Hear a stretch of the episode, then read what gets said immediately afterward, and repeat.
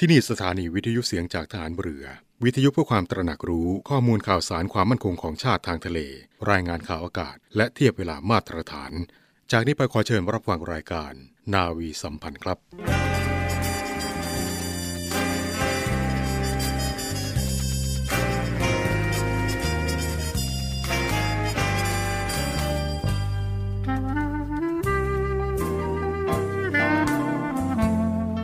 นายทหาร นายตำรวจทุกคน รักษาคำปฏิญาณที่ได้ให้ไว้อย่างเคร่งครัด และตั้งใจปฏิบัติหน้าที่ด้วยความเที่ยงตรง เข้มแข็งและเสียสละ พร้อมทั้งหมั่นศึกษา และฝึกฝนตนเอง ให้มีความจัดเจนคล่องแคล่วในหน้าที่ และในการปฏิบัติงานร่วมกับผู้อื่น ฝ่ายอื่นอยู่เสมอ ทุกคนทุกฝ่ายจะได้สามารถร่วมมือร่วมใจกัน สร้างสรรค์ความพัฒนาผาสุก ให้แก่ประชาชนและประเทศชาติ ได้ตามอุดมคติที่ตั้งมั่นไว้ตลอดไป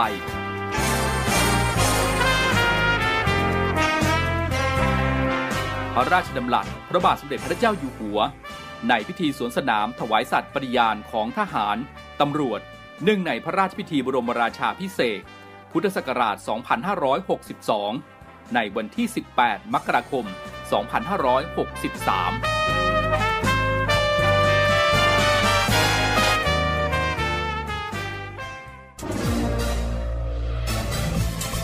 คุณกำลังฟังเสียงจากฐานเรือ ทุกความเคลื่อนไหวในทะเลฟ้าฝั่งรับฟังได้ที่นี่เสียงจากทหารเรือ กับช่วงเวลาของรายการนาวีสัมพันธ์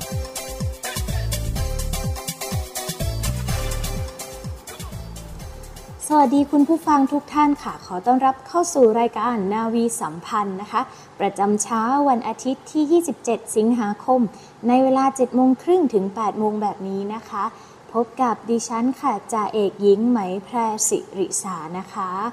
คุณผู้ฟังคะในช่วงเวลานี้นะคะ ฝนฟ้าเนี่ยก็ตกมาเป็นประจำเกือบทุกวันเลยนะคะ ก็อยากจะให้ทุกคนนั้นดูแลสุขภาพตัวเอง พกร่มนะคะ แล้วก็ระมัดระวังด้วยนะคะ ส่วนในเรื่องของ ข่าวที่กำลังเป็นกระแสเลย อาจจะมีการแชร์ในโลกออนไลน์นะคะทำให้ทุกคนตื่นตระหนกตกใจ ก็ไม่ต้องตกใจไปนะคะ กับข่าวในเรื่องของพายุโซนร้อนที่เกิดขึ้นถึง 2 ลูกค่ะ ก็เลยอยากจะมาขอแจ้งเตือนว่าประเทศไทยของเรานั้น ยังไม่ได้พบเจอกับสภาพอากาศแบบนั้นนะคะ ก็อยากจะขอเตือนค่ะในขณะนี้มหาสมุทรแปซิฟิกค่ะ มีพายุโซนร้อนเกิดขึ้น 2 ลูก คือพายุโซนร้อนซาลา พายุลูกที่ 9 มีศูนย์กลางอยู่ทางตะวันออกของประเทศฟิลิปปินส์พายุนี้ไม่ได้เคลื่อนตัวลงสู่ทะเลจีนใต้ และพายุโซนร้อนดอมเรอยู่ห่างจากประเทศไทยมากเลยนะคะ จึงไม่มีผลกระทบกับประเทศไทยค่ะ ฝนที่เกิดขึ้นในขณะนี้ มาจากร่องมรสุมที่พาดผ่านทางตอนบนของไทย และมรสุมตะวันตกเฉียงใต้ ลมฝนที่พัดปกคลุม ไม่ใช่อิทธิพลของพายุค่ะ อยากจะให้ทุกคนนะคะ ติดตามเป็นระยะอย่าได้ตื่นตระหนกแล้วก็ตกใจไปนะคะ ถ้าเกิดว่ามีข่าวแชร์จากทางโลกออนไลน์ ก็ต้องเช็คให้ชัวร์อีกทีนะคะ และเราไปต่อกันที่อีกหนึ่งข่าวค่ะ มีใครหลายคนคงจะรอเงินดิจิทัล 10,000 บาทนะคะ ทั้งนี้อยากจะให้รอไปก่อนค่ะ ถ้าเกิดว่ามีหน่วยงานใดติดต่อคุณเข้ามา ให้โอนเงินเข้าไป 1,000 บาท หรือเป็นจำนวนเงินเท่าไหร่ก็ตามนะคะ และคุณจะได้เงินกลับมา 10,000 บาทนั้น ต้องชะล่าใจเอาไว้ก่อนค่ะว่านั่นเป็นข้อมูลปลอมนะคะ โดยตำรวจไซเบอร์ค่ะเตือนภัยมิจฉาชีพส่ง SMS แจ้งว่าได้รับเงินดิจิทัล 10,000 บาท หลอกให้ติดตั้งแอปพลิเคชันดูดเงินผ่าน Play Store ปัจจุบันค่ะมิจฉาชีพมักจะหารูปแบบ และกลวิธีต่างๆ ในการนำมาหลอกลวง เพื่อให้ผู้เสียหายโอนเงินให้ โดยมักจะส่ง SMS หรือข้อความแชทที่มีข้อความสื่อถึงสถานการณ์ หรือประเด็นเด่นในช่วงนั้นนะคะ ในการเชิญชวนให้กดลิงก์ที่แนบมาด้วย ซึ่งเป็นขั้นตอนแรกก่อนจะนำไปสู่การหลอกให้ติดตั้งแอปปลอม และโอนเงินให้คนร้ายในที่สุดค่ะตำรวจไซเบอร์จึงขอเตือนให้ประชาชนระมัดระวังในการกดลิงก์ต่างๆ ที่แนบมาทาง SMS หรือข้อความแชทต่างๆ การดาวน์โหลดแอปพลิเคชันต่างๆ ว่าเป็นแอปจริงหรือไม่ เพื่อไม่ตกเป็นเหยื่อของมิจฉาชีพนะคะ ก็ขอเตือนภัยนะคะ พี่น้องประชาชนทุกคนนะคะ อย่าเพิ่งไปให้ OTP ให้รหัสเราหรือแม้กระทั่งโอนเงินกลับไปนะคะ ราะถ้าเกิดเราจะได้เงินนั้นเองก็คือเราต้องเข้าไปกรอกข้อมูลนะคะ แต่ทั้งนี้ยังไม่มีช่วงเวลาในการกรอกข้อมูลนั้นนะคะ ก็อาจจะเป็นในปีหน้าช่วงก่อนสงการนะคะ อยากให้ติดตามข้อมูลข่าวสารดีๆ ค่ะ โอเคค่ะ เราไปต่อกันที่งานดีๆนะคะ ที่มีชื่อว่างานตรานกยูงพระราชทานครั้งที่ 18 ค่ะ วันที่ 31 สิงหาคม ถึง 3 กันยายน ปี 2566 นะคะ จัดที่ฮอ67 Impact เมืองทองธานีค่ะ ซึ่งมีวัตถุประสงค์เพื่อเฉลิมพระเกียรติ และน้อมรำลึกในพระมหากรุณาธิคุณของสมเด็จพระนางเจ้าสิริกิติ์พระบรมราชินีนาถพระบรมราชชนนีพันปีหลวง ที่ทรงสืบสารและทรงให้ความสำคัญกับผ้าไหมไทย รวมทั้งภารกิจและผลงานของกรมหม่อนไหมให้เป็นที่รู้จักค่ะ ไฮไลท์ของงานนะคะ คือนิทรรศการการปลูกหม่อนเลี้ยงไหมแบบครบวงจร ตั้งแต่ต้นน้ำ กลางน้ำและปลายน้ำ การนำเสนอการพัฒนาพันธุ์ไหมที่เหมาะสมในการผลิตผ้าห่มใยไหม นิทรรศการผ้าไหมลายดอกเอเดลไวส์ซึ่งกรมหม่อนไหมเข้าเฝ้าทูลละอองธุลีพระบาท พระบาทสมเด็จพระเจ้าอยู่หัว และสมเด็จพระนางเจ้า พระบรมราชินี ทูลเกล้าถวายหนังสือ จากพันไม้สู่แพรพันธุ์ ซึ่งเป็นข้อมูลการออกแบบลายผ้า ดอกเอเดไวส์ประกอบด้วย 5 เทคนิคได้แก่มัดหมี่หยกดอก จก ขิด และบาติกค่ะ โดยกรมหม่อนไหมจัดทำขึ้นเพื่อส่งต่อให้ช่างทอผ้าไหมของทุกภูมิภาค ได้สานต่องานทอผ้าไหมให้มีความหลากหลาย และเพิ่มมูลค่าให้แก่ผ้าไหมไทยค่ะ ขอย้ำอีกครั้งนะคะ การจัดงานตรานกยูงพระราชทานครั้งนี้ค่ะ สืบสารตำนานไหมไทยครั้งที่ 18 จัดขึ้นภายใต้แนวคิดไหมไทยล้ำค่า สายใยแห่งภูมิปัญญาพัฒนาสู่สากล ระหว่างวันที่ 31 สิงหาคม จนถึงวันที่ 3 กันยายน 2566 ค่ะ ตั้งแต่เวลา 10 นาฬิกาจนถึง 20 นาฬิกาณฮอ6ถึง7 Impact เมืองทองธานี มีการจัดนิทรรศการเฉลิมพระเกียรติ การจัดแสดงเครื่องหมายตรานกยูงพระราชทาน และการออกร้านจำหน่ายผ้าไหมและผลิตภัณฑ์ไหมไทย และสินค้าหม่อนไหมมากกว่า 200 ล้านค้าก็ทั้งนี้นะคะใครที่อยากจะไปชมนิทรรศการแบบนี้นะคะ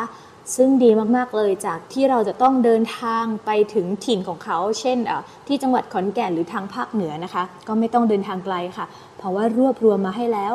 ที่ Impact เมืองทองธานีฮ6ถึง7นี้ค่ะ เอาละค่ะคุณผู้ฟังช่วงแรกนี้เราก็หมดลงแล้วนะคะ เราไปพักกันสักครู่แล้วช่วงหน้ากลับมาแล้วฟังข่าวดีๆ ได้ใหม่นะคะ พบกับอีกหนึ่งช่องทาง ในการติดตามรับฟังสถานีวิทยุในเครือข่ายเสียงจากทหารเรือทั้ง 15 สถานี 21 ความถี่ ผ่านแอปพลิเคชันเสียงจากทหารเรือ ในโทรศัพท์มือถือระบบ Android เพียงเข้า Play Store พิมพ์ค้นหาเสียงจากทหารเรือ จากนั้นดาวน์โหลดแอปมาติดตั้ง ก็สามารถเลือกรับฟังสถานีและความถี่ที่ต้องการรับฟังได้ แล้วมารับฟังไปพร้อมกันนะครับ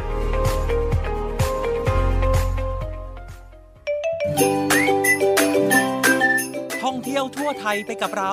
การท่องเที่ยวแห่งประเทศไทย ท่านผู้ฟังคะพิพิธภัณฑ์ต้านโกงเสมือนจริง ภายใต้โครงการพัฒนาและเพิ่มประสิทธิภาพ และเสริมสร้างนวัตกรรมการเรียนรู้ด้านทุจริตศึกษา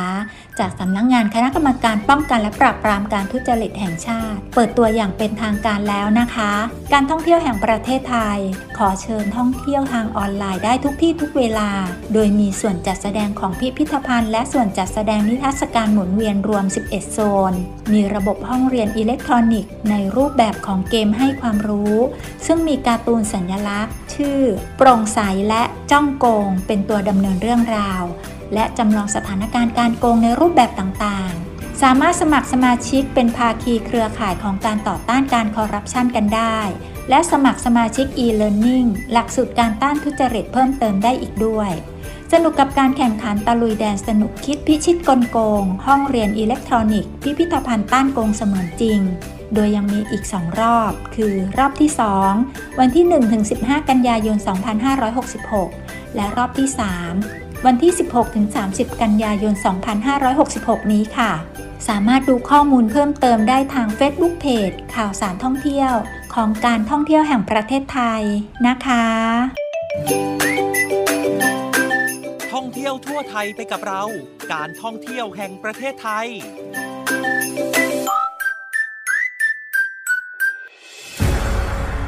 กองทัพเรือจัดตั้งกองทุนน้ำใจไทย เพื่อผู้เสียสละในจังหวัดชายแดนภาคใต้ และพื้นที่รับผิดชอบกองทัพเรือ เพื่อนำไปมอบให้กำลังพลกองทัพเรือ และครอบครัวที่เสียชีวิต หรือบาดเจ็บทุกพลภาพ จากการปฏิบัติหน้าที่ ร่วมบริจาคเงินสมทบทุนช่วยเหลือได้ที่ ธนาคารทหารไทย สาขากองบัญชาการกองทัพเรือ หมายเลขบัญชี 115ขีด2ขีด17087ขีด2 ชื่อบัญชี กองทุนน้ำใจไทยเพื่อผู้เสียสละในจังหวัดชายแดนภาคใต้ และพื้นที่รับผิดชอบกองทัพเรือ กรุณาส่งหลักฐานการโอนเงินมาที่กรมการเงินทหารเรือ หมายเลขโทรศัพท์ 0 2475 5557 หรือ 02475 4584 กลับเข้าสู่ช่วงที่ 2 ในรายการนาวีสัมพันธ์ค่ะคุณผู้ฟัง หน้างอคอหัก ถ้าเกิดพูดแบบนี้คุณผู้ฟังจะคิดถึงอะไรคะ ตอนนี้ค่ะคุณผู้ฟังปลาทูแม่กอง ขึ้นทะเบียน GI แล้วนะคะ โดดเด่นด้วยเนื้อนุ่มแน่น หอมมัน สะดุดตา แบบที่ว่าหน้างอคอหักกันเลยทีเดียวค่ะ โดยกระทรวงพาณิชย์นะคะ กรมทรัพย์สินทางปัญญาประกาศขึ้นทะเบียนปลาทูแม่กลอง เป็นสินค้า GI ตัวใหม่แล้วค่ะ นับเป็นสินค้า GI ลำดับที่ 4 ของจังหวัดสมุทรสงคราม ต่อจากส้มโอขาวใหญ่สมุทรสงคราม ลิ้นจี่ค่อมสมุทรสงคราม และพริกบางช้างปลาทูแม่กลองมีแหล่งอาศัยอยู่บริเวณราบลุ่มแม่น้ำและที่ราบชายฝั่งทะเลบริเวณปากน้ำแม่กลองจังหวัดสมุทรสงคราม ลักษณะดินเกิดจากการทับถมของตะกอนแม่น้ำและตะกอนน้ำทะเล ซึ่งอุดมสมบูรณ์ไปด้วยธาตุอาหารทำให้ปลาทูแม่กลองมีลำตัวกว้าง แบน สั้น ผิวหนังขาวเงินมันวาว มีแถบสีน้ำเงินแกมเขียว หรือแถบสีเหลืองครีบหางสีเหลืองทองพูดแล้วก็น้ำลายไหลเลยนะคะสำหรับเอกลักษณ์ของปลาทูแม่กลองจะโดดเด่นด้วยรสชาติของเนื้อปลาทู เมื่อนึ่งแล้วก็จะมีความละเอียดนุ่ม เนื้อแน่น หอมและมันมากค่ะ เมื่อบรรจุลงเข่งจะมีเอกลักษณ์เฉพาะตัว คือหน้างอคอหัก จึงทำให้ปลาทูแม่กลองเป็นที่นิยมอย่างแพร่หลายค่ะ ต้องรีบไปตามแล้วนะคะปลาทูแม่กลองซึ่งเป็นสินค้า GI แล้วค่ะ และช่วงนี้นะคะเราไปต่อกันที่ข่าวของสื่อสังคมออนไลน์ เชื่อว่าในยุคนี้มีคนใช้ TikTok กันเป็นอย่างมากนะคะ ทุกเพศทุกวัยเลยค่ะ ทั้งนี้นะคะไหมแพรเองก็เป็นคนหนึ่งที่ชอบสั่งสินค้าออนไลน์ โดยเฉพาะเครื่องสำอางค่ะ คุณผู้ฟัง เรามีการเตือนภัยนะคะ กรณีผู้ใช้สื่อสังคมออนไลน์ออกมาโพสต์เตือนภัยลงใน TikTok หลังซื้อครีมออนไลน์มาใช้ แล้วหน้าพัง บวมแดงผื่นขึ้นเต็มใบหน้า เภสัชกร วีรชัย นวลชัย รองเลขาธิการคณะกรรมการอาหารและยา เผยว่าการแพ้เครื่องสำอางเป็นเรื่องเฉพาะบุคคล ควรทดสอบการแพ้ก่อนใช้ โดยการทาเครื่องสำอางปริมาณเล็กน้อยที่บริเวณท้อง แขน หรือหลังใบหู แล้วทิ้งไว้ 24-48 ชั่วโมงค่ะ หากพบความผิดปกติ เกิดผื่นแดงคันระคายเคือง อาจเกิดจากการแพ้สารเคมี ควรหยุดใช้ทันทีและรีบล้างทำความสะอาด หากอาการไม่ดีขึ้นต้องรีบปรึกษาแพทย์หรือเภสัชกรนะคะ รองเลขาธิการออยแนะผู้บริโภคเลือกซื้อเครื่องสำอาง จากผู้ขายที่น่าเชื่อถือ มีหลักแหล่งแน่นอน ผลิตภัณฑ์ต้องมีฉลากภาษาไทย ระบุข้อความครบถ้วนตามที่กฎหมายกำหนด ได้แก่ เลขที่ใบรับจดแจ้ง ชื่อเครื่องสำอาง ชื่อทางการค้า ประเภทหรือชนิดของเครื่องสำอาง ชื่อของสารทุกชนิดที่ใช้เป็นส่วนผสม วิธีใช้ ชื่อที่ตั้งของผู้ผลิตหรือผู้นำเข้า ปริมาณสุทธิ ครั้งที่ผลิต เดือนปีที่ผลิตและหมดอายุคำเตือน การซื้อเครื่องสำอางทางออนไลน์ ควรซื้อจากร้านค้าที่จดทะเบียนพาณิชย์อิเล็กทรอนิกส์กับกรมพัฒนาธุรกิจการค้า กระทรวงพาณิชย์ ระบุตัวตนผู้ขายได้ มีระบบรับประกันการรับเปลี่ยนคืนสินค้า ตรวจสอบข้อมูลให้มั่นใจก่อนซื้อว่าเป็นเครื่องสำอางที่จดแจ้งแล้ว ที่เว็บไซต์ fda.moph.go.th ค่ะ หัวข้อตรวจสอบการอนุญาตผลิตภัณฑ์สุขภาพ ระมัดระวังสินค้าที่ราคาถูกกว่าปกติ หรือโปรโมชั่นส่วนลดนะคะ ของแถมที่มากผิดปกติ อาจจะเป็นสินค้าปลอมหรือด้อยคุณภาพได้ หากพบผลิตภัณฑ์ที่สงสัยว่าผิดกฎหมาย สามารถแจ้งร้องเรียนได้ที่สายด่วนอย1556 หรือสำนักงานสาธารณสุขจังหวัดทั่วประเทศนะคะ ย้ำอีกครั้งค่ะ สามารถแจ้งนะคะ ได้ที่สายด่วนอย1556 ค่ะ ก็เตือนภัยกับ คนที่ใช้สื่อออนไลน์นะคะ อย่าง TikTok กันด้วยนะคะ ในช่วงนี้เอาละค่ะ เราไปพักกันสักครู่ค่ะคุณผู้ฟัง เรามีสกู๊ปพิเศษนะคะ รักทะเลไทยมาให้ทุกท่านได้รับฟังในช่วงนี้ไปฟังกันเลยค่ะ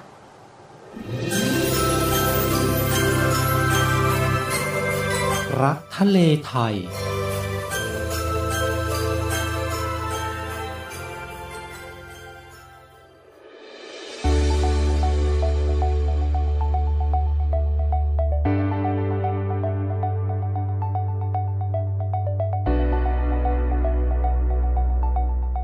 สวัสดีครับคุณผู้ฟังครับ กลับมาพบกันกับเรื่องราวของรักทะเลไทยนะครับ เพื่อให้ทะเลของไทย มีความอุดมสมบูรณ์อย่างยั่งยืนสืบไปนะครับ พูดถึงชีวิตความเป็นอยู่ของคนเรา ธรรมชาตินะครับจำเป็นอย่างมากในการช่วยในการดำรงชีวิตในแต่ละวัน เพราะว่าธรรมชาติครับคุณผู้ฟัง ถือว่าเป็นแหล่งสำคัญสำหรับการดำรงชีวิตเรานะครับ จึงต้องเรียนรู้ที่จะเข้าใจธรรมชาติ ต้องอนุรักษ์และใช้ทรัพยากรธรรมชาติ ให้เกิดประโยชน์มากที่สุดนั่นเองแหละนะครับ ในเรื่องของปัญหาสิ่งแวดล้อม ถือว่าเป็นปัญหาที่มีความสำคัญ ควบคู่กับการพัฒนาความเจริญก้าวหน้า ซึ่งเป็นปัญหาร่วมกันของทุกประเทศทั่วโลก การพัฒนายิ่งรุดหน้านะครับปัญหาคุณภาพของสิ่งแวดล้อม และภาวะมลพิษต่างๆ ยิ่งก่อตัว และทวีความรุนแรงมากยิ่งขึ้น ประเทศไทยนะครับนับเป็นอีกหนึ่งประเทศที่ประสบปัญหาดังกล่าว ทั้งนี้นะครับเพราะการพัฒนาเศรษฐกิจในช่วงที่ผ่านมา ให้ความสำคัญกับอัตราความเจริญเติบโตทางเศรษฐกิจ โดยการนำเอาทรัพยากรมาใช้ประโยชน์ แต่ไม่ได้มีการวางแผนการจัดการที่เหมาะสมรองรับปัญหาที่เกิดขึ้นทำให้ทรัพยากรธรรมชาติที่เหลืออยู่มีสภาพเสื่อมโทรม โดยเฉพาะป่าชายเลนนะครับ ซึ่งนับวันจะลดปริมาณลงเรื่อยๆ จึงทำให้เกิดผลกระทบต่อสัตว์น้ำซึ่งใช้ป่าชายเลนเป็นที่อยู่อาศัย และเพาะพันธุ์สัตว์อ่อน รักทะเลไทยวันนี้ขอนำเสนอเรื่องราวของป่าชายเลนครับ ป่าชายเลนถือเป็นแหล่งกักเก็บคาร์บอนไดออกไซด์ซึ่งป่าธรรมชาติกับป่าปลูกนะครับ ถือว่ามีศักยภาพในการกักเก็บคาร์บอนที่แตกต่างกัน ป่าธรรมชาติที่มีอายุมากนะครับจะกักเก็บคาร์บอน ได้ทั้งในส่วนเหนือดิน ใต้ดิน และในดินอย่างยั่งยืนและยาวนาน แต่หากป่าธรรมชาติถูกทำลายนะครับ จะทำให้คาร์บอนที่กักเก็บไว้ ถูกปล่อยออกมาครับ เป็นประเด็นว่าทำไมจึงเป็นประเด็นขึ้นมานะครับว่าทำไมต้องดูแลรักษาปลูกทดแทนนะครับของป่าชายเลนเอาไว้ วิธีที่สามารถมีส่วนร่วมนะครับในการอนุรักษ์ป่าชายเลนได้นะครับก็คือการปลูกต้นไม้ป่าชายเลนในพื้นที่ของตนเอง ถัดมาก็คือการรักษาป่าชายเลนธรรมชาติ ให้มีความอุดมสมบูรณ์ตามธรรมชาติ และการเก็บขยะจำนวนมากที่ลอยเข้ามาในป่าชายเลนนะครับ ก็ถือว่าเป็นการช่วยให้กล้าไม้ป่าชายเลนต้นเล็กๆ สามารถเติบโตได้โดยธรรมชาติ รวมถึงลดผลกระทบจากสิ่งปลูกสร้างที่เกิดขึ้นบริเวณชายฝั่ง เช่น การสร้างถนนที่ยื่นออกไปบริเวณชายฝั่ง ส่งผลให้เกิดตะกอนปริมาณมหาศาล ซึ่งหากตะกอนเหล่านี้นะครับไปตกในบริเวณพื้นที่ป่าชายเลน จะเป็นผลให้ไม้ป่าชายเลนตายลงได้นั่นเองนะครับนอกเหนือจากนี้นะครับยังไปลดผลกระทบจากน้ำทิ้งที่มีธาตุอาหารเกินที่ไหลลงสู่ทะเล และบริเวณชายฝั่ง เพราะส่งผลกระทบในระยะยาวต่อสุขภาพของสิ่งมีชีวิตในป่าชายเลน ไม่ว่าจะเป็นต้นไม้หรือสัตว์ขนาดเล็กไปจนถึงขนาดใหญ่ ซึ่งล้วนแล้วแต่มีความสำคัญและเกี่ยวข้อง เชื่อมโยงกันในระบบนิเวศ จากปัญหาดังกล่าวนะครับกองทัพเรือได้เล็งเห็นถึงความสำคัญของระบบนิเวศ วิทยาทางทะเล มีการจัดกิจกรรมปลูกป่าชายเลน เป็นประจำนะครับร่วมกับชุมชน นักเรียน นักศึกษา องค์กรต่างๆ อย่างต่อเนื่องเรื่อยมา เพื่อเป็นการ รักษาระบบนิเวศ ให้สมบูรณ์อย่างยั่งยืน เพื่อเป็นการรักษาป่าชายเลน และระบบนิเวศนะครับให้สมบูรณ์อย่างยั่งยืนสืบไป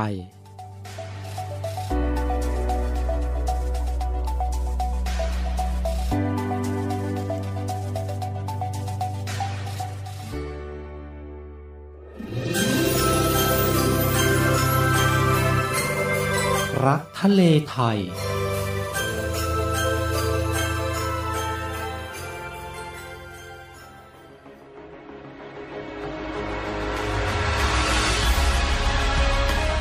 ศูนย์อำนวยการรักษาผลประโยชน์ของชาติทางทะเลหรือสอนชน เป็นกลไกศูนย์กลางบูรณาการการปฏิบัติการร่วมกับ 7 หน่วยงานประกอบด้วย กองทัพเรือ กรมเจ้าท่า กรมประมง กรมสุรากากร กรมทรัพยากรทางทะเลและชายฝั่งตำรวจน้ำและกรมสวัสดิการและคุ้มครองแรงงาน มาร่วมเป็นส่วนหนึ่งในการพิทักษ์รักษาผลประโยชน์ของชาติทางทะเล หรือประโยชน์อื่นใดในเขตทางทะเล ไม่ว่าโดยตรงหรือโดยอ้อม เพื่อความมั่นคง มั่งคั่ง และยั่งยืนของประเทศชาติและประชาชน พบเห็นเหตุด่วนเหตุร้ายภัยทางทะเล โทร 1465 สายด่วนสอนชน 1465 สายด่วนสอนชน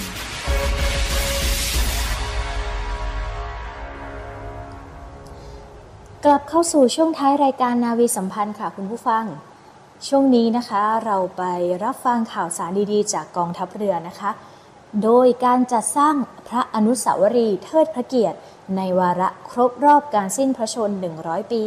พลเรือเอกพระเจ้าบรมวงศ์เธอ พระองค์เจ้าอาภากร เกียรติวงศ์กรมหลวงชุมพรเขตอุดมศักดิ์โดยหน่วยเฉพาะกิจกองเรือยุทธการ 642 ในวาระ รบรอบการสิ้นพระชน 100 ปีพลเรือเอกพระเจ้าบรมวงศ์เธอ พระองค์เจ้าอาภากรเกียรติวงศ์กรมหลวงชุมพรเขตอุดมศักดิ์หรือองค์บิดาของทหารเรือไทยค่ะ และด้วยศรัทธาของกำลังพลประจำหน่วยและประชาชนทั่วไป สู่การจัดสร้างพระอนุสาวรีย์เทิดพระเกียรติเพื่อประดิษฐานณที่ตั้งหน่วยเฉพาะกิจกองเรือยุทธการ 642 อำเภอสัตหีบ จังหวัดชนบุรี รวมทั้งเนื่องในวาระมงคลเดียวกันกับการครบรอบ 100 ปี การมรณภาพของพระครูวิมลคุณากร หลวงปู่สุข วัดปากคลองมะขามเท่า ซึ่งเป็นพระอาจารย์ที่เสด็จเตี่ยเคารพนับถือเป็นอย่างมาก หน่วยเฉพาะกิจกองเรือยุทธการ 642 จึงได้จัดสร้างวัตถุมงคล ที่ระลึกประกอบด้วยพระรูปหล่อเสด็จเตี่ย ทรงเครื่องแบบทหารเรือ และเหรียญที่ระลึกที่ด้านหนึ่งเป็นพระรูปเสด็จเตี่ย ส่วนอีกด้านรูปหลวงปู่สุข เพื่อให้ผู้ที่เคารพรักศรัทธาได้ร่วมบูชา เพื่อนำรายได้ไปดำเนินการจัดสร้างพระอนุสาวรีย์เทิดพระเกียรติเสด็จเตี่ย และวัตถุมงคลบางส่วนจะมอบให้เพื่อนทหารที่กำลังปฏิบัติภารกิจ รักษาความสงบเรียบร้อยด้วยความเสียสละ ในพื้นที่จังหวัดชายแดนใต้ เพื่อเป็นขวัญกำลังใจ และเป็นเครื่องยึดเหนี่ยวจิตใจ คุ้มครองให้ปลอดภัยในการปฏิบัติหน้าที่ค่ะ หน่วยเฉพาะกิจกองเรือยุทธการ 642 จึงขอเรียนเชิญทุกท่าน ร่วมเป็นส่วนหนึ่งในการร่วมสร้างกุศลครั้งนี้ ในการจัดสร้างพระอนุสาวรีย์เทิดพระเกียรติ ในวาระครบรอบ 100 ปีการสิ้นพระชน องค์บิดาของทหารเรือไทย ซึ่งจะเป็นหนึ่งในพระอนุสาวรีย์ที่งดงามและสง่างามอีกแห่งหนึ่ง ในประเทศไทยค่ะ สำหรับท่านที่สนใจนะคะ ร่วมบูชาวัตถุมงคลที่ระลึกสามารถติดต่อได้ที่หน่วยเฉพาะกิจกองเรือยุทธการ 642 หรือสอบถามได้ที่หมายเลขโทรศัพท์ 064262 5642 ค่ะ รวมถึงช่องทางออนไลน์ทาง Line Official หน่วยเฉพาะกิจกร642 นะคะเอาละค่ะ เรามาถึงช่วงท้ายรายการแล้วนะคะ เช่นเคยเรามี ข่าวการเปิดรับสมัครพนักงานราชการค่ะคุณผู้ฟัง จากกรมประมงค่ะเปิดรับสมัครพนักงานราชการทั่วไป 11 อัตรา รับสมัครทางอินเทอร์เน็ต ตั้งแต่วันที่ 28 สิงหาคมถึง 5 กันยายน 2566 นะคะ โดยตำแหน่งที่เปิดรับสมัครค่ะ 1. ตำแหน่งนักวิชาการสถิติจำนวน 1 อัตรา 2. ตำแหน่งนักวิชาการโสตทัศนูปกรณ์จำนวน 1 อัตรา 3. ตำแหน่งนักวิชาการเงินและบัญชีจำนวน 1 อัตรา 4. ตำแหน่งเจ้าพนักงานประมงจำนวน 4 อัตรา 5. ตำแหน่งนายช่างไฟฟ้าจำนวน 1 อัตรา 6. ตำแหน่งเจ้าพนักงานธุรการจำนวน 1 อัตรา 7. ตำแหน่งกลาสีจำนวน 2 อัตราค่ะ การรับสมัครนะคะผู้ประสงค์สามารถเข้ารับการสรรหาและเลือกสรรเป็นพนักงานราชการทั่วไป สามารถสมัครได้ทางอินเทอร์เน็ต ตั้งแต่วันที่ 28 สิงหาคมถึง 5 กันยายน 2566 นะคะ ตลอด 24 ชั่วโมงไม่เว้นวันหยุดราชการ ที่เว็บไซต์ fisheries.thaijobjob.com ค่ะ ไปต่อกันที่กรมอุทยานแห่งชาติ สัตว์ป่าและพันธุ์พืช เปิดรับสมัครพนักงานราชการ 81 อัตราทั่วประเทศค่ะ รับสมัครทางอินเทอร์เน็ตตั้งแต่วันที่ 28 สิงหาคม ถึง 11 กันยายน 2566 นะคะ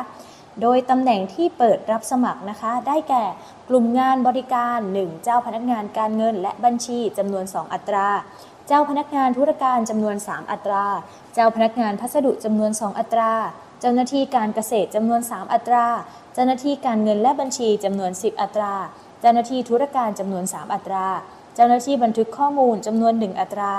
นายช่างเทคนิคจำนวน 1 อัตรา นายช่างโยธาจำนวน 1 อัตรา นายช่างศิลป์จำนวน 1 อัตรา นายช่างสำรวจจำนวน 3 อัตรา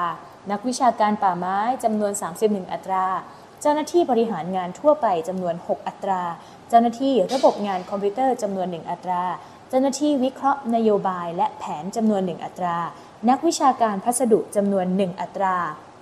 นักวิชาการภูมิสารและสนเทศจำนวน 2 อัตรา นิติกรจำนวน 3 อัตรา นักวิชาการศาสตร์ทางทะเลจำนวน 1 อัตรา กลุ่มงานวิชาชีพเฉพาะสัตวแพทย์จำนวน 5 อัตราค่ะ ย้ำอีกครั้งนะคะ การรับสมัครทางอินเทอร์เน็ตเท่านั้นนะคะ ตั้งแต่วันที่ 28 สิงหาคม ถึง 11 กันยายน 2566 ตลอด 24 ชั่วโมงไม่เว้นวันหยุดราชการที่เว็บไซต์ dnp.thaijobjob.com ค่ะ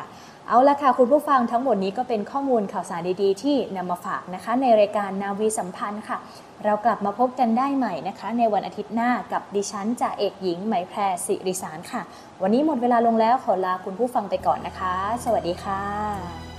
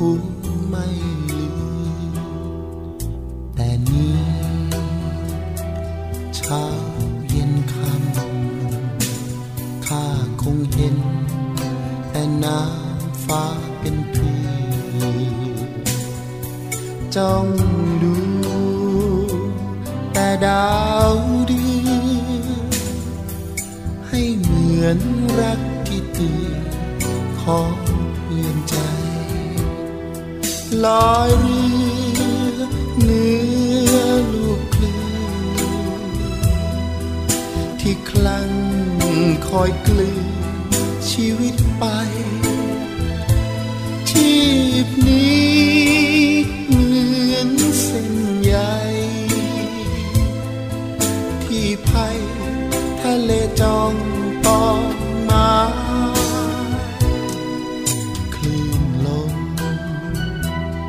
นกระนำสู้กับฟ้า และน้ำไม่ยอมนานี่เราก็เป็นชา ไม่ตายคงได้คืนพื้น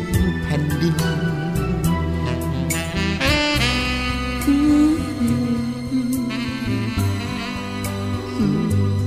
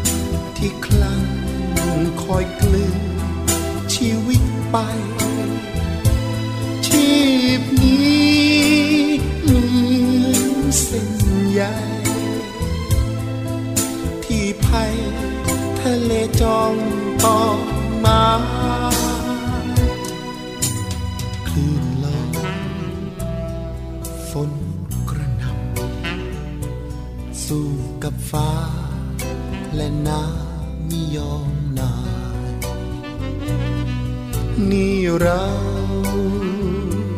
ก็เป็นชาย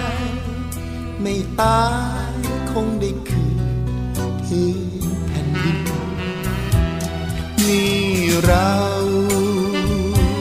ก็เป็นชาย ไม่ตา